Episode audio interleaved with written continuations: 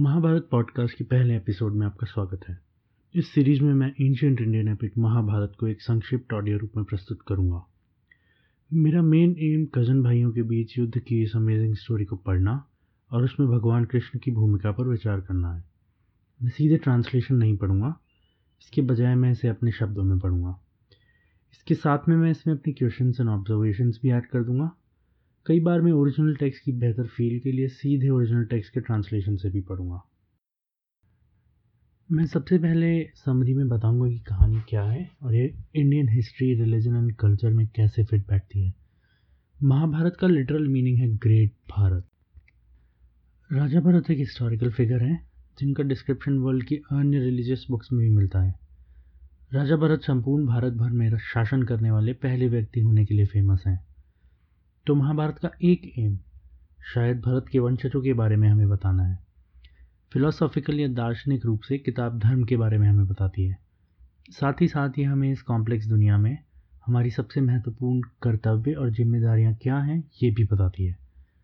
आप इसे संक्षिप्त कृष्णा बाइबल भी बुला सकते हैं, क्योंकि यह हमें कृष्ण द्वारा, कृष्ण के जीवन में किए गए कार्यों के बारे में भी बताती है।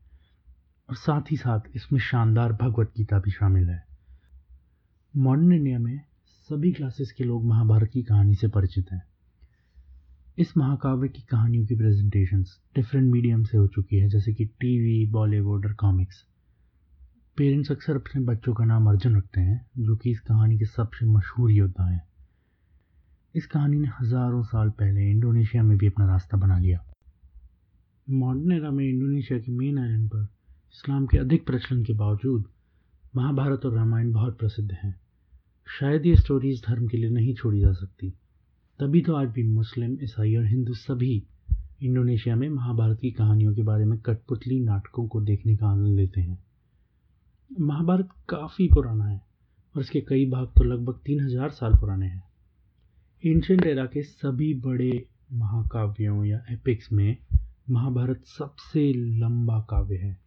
लगभग 18 लाख शब्दों में यह इलियड और ओडिसी, दोनों को कंबाइन करने के बाद भी दस गुना बड़ा है। हिस्टोरियंस हमें बताते हैं कि महाभारत शुरू में इतना बड़ा नहीं था, परंतु इसमें समय के साथ कहानियाँ ऐड हुई हैं और इसने प्रेजेंट साइज़ हासिल किया है। बाद के राइटर्स ने इसे कुरु राजवंश या कौरव डायनेस्टी के लिए एक प्रकार का इंसाइक्लोपीडिया माना है और टाइम और सब्जेक्ट से संबंधित अतिरिक्त कहानियों को महाभारत में जोड़ा गया है। इन सब का रिज़ल्ट एक विशाल और घूमने वाली कहानी है, जो कभी कभी रेपिटेटिव होती है और कॉन्ट्रोडिक्टरी होती है और कभी कभी कंफ्यूजिंग भी होती है।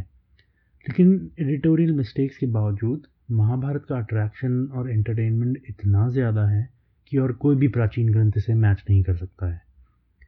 ट्रेडिशनली हिस्टोरियंस का मानना है कि यह किताब ऋषि व्यास द्वारा लिखी गई थी, जो कि कहानी में मेन कैरेक्टर्स में से एक हैं। एक बेहद सफल तपस्वी या एसेटिक होने के नाते वह लगभग अमर हैं और इसीलिए वह अपने स्टूडेंट्स को वह कहानी कहते हैं, जिसको उन्होंने खुद ने, ऋषि व्यास ने जिया था। ये बुक ऑलमोस्ट उसी समय लिखी गई थी, जब वेदों की रचना की गई थी। वास्तव में ऋषि व्यास वही हैं जिन्होंने वेदों को कंपाइल किया। इस महान युद्ध की कहानी हिंदू रिलीजन्स और ट्रेडिशंस की इस्टेब्लिश होने के में भी सिर्फ़ एक या दो जनरेशन्स बाद किए हैं। इसके ऑपोजिट रामायण की परंपराएँ कई मिलेनिया पुरानी हैं। आज के लिए इतना ही। अगले एपिसोड में हम कहानी के साथ शुरू करेंगे। स्पेशली हम महाभारत की हिस्ट्री के बारे में बात करेंगे। सुनने के लिए धन्यवाद।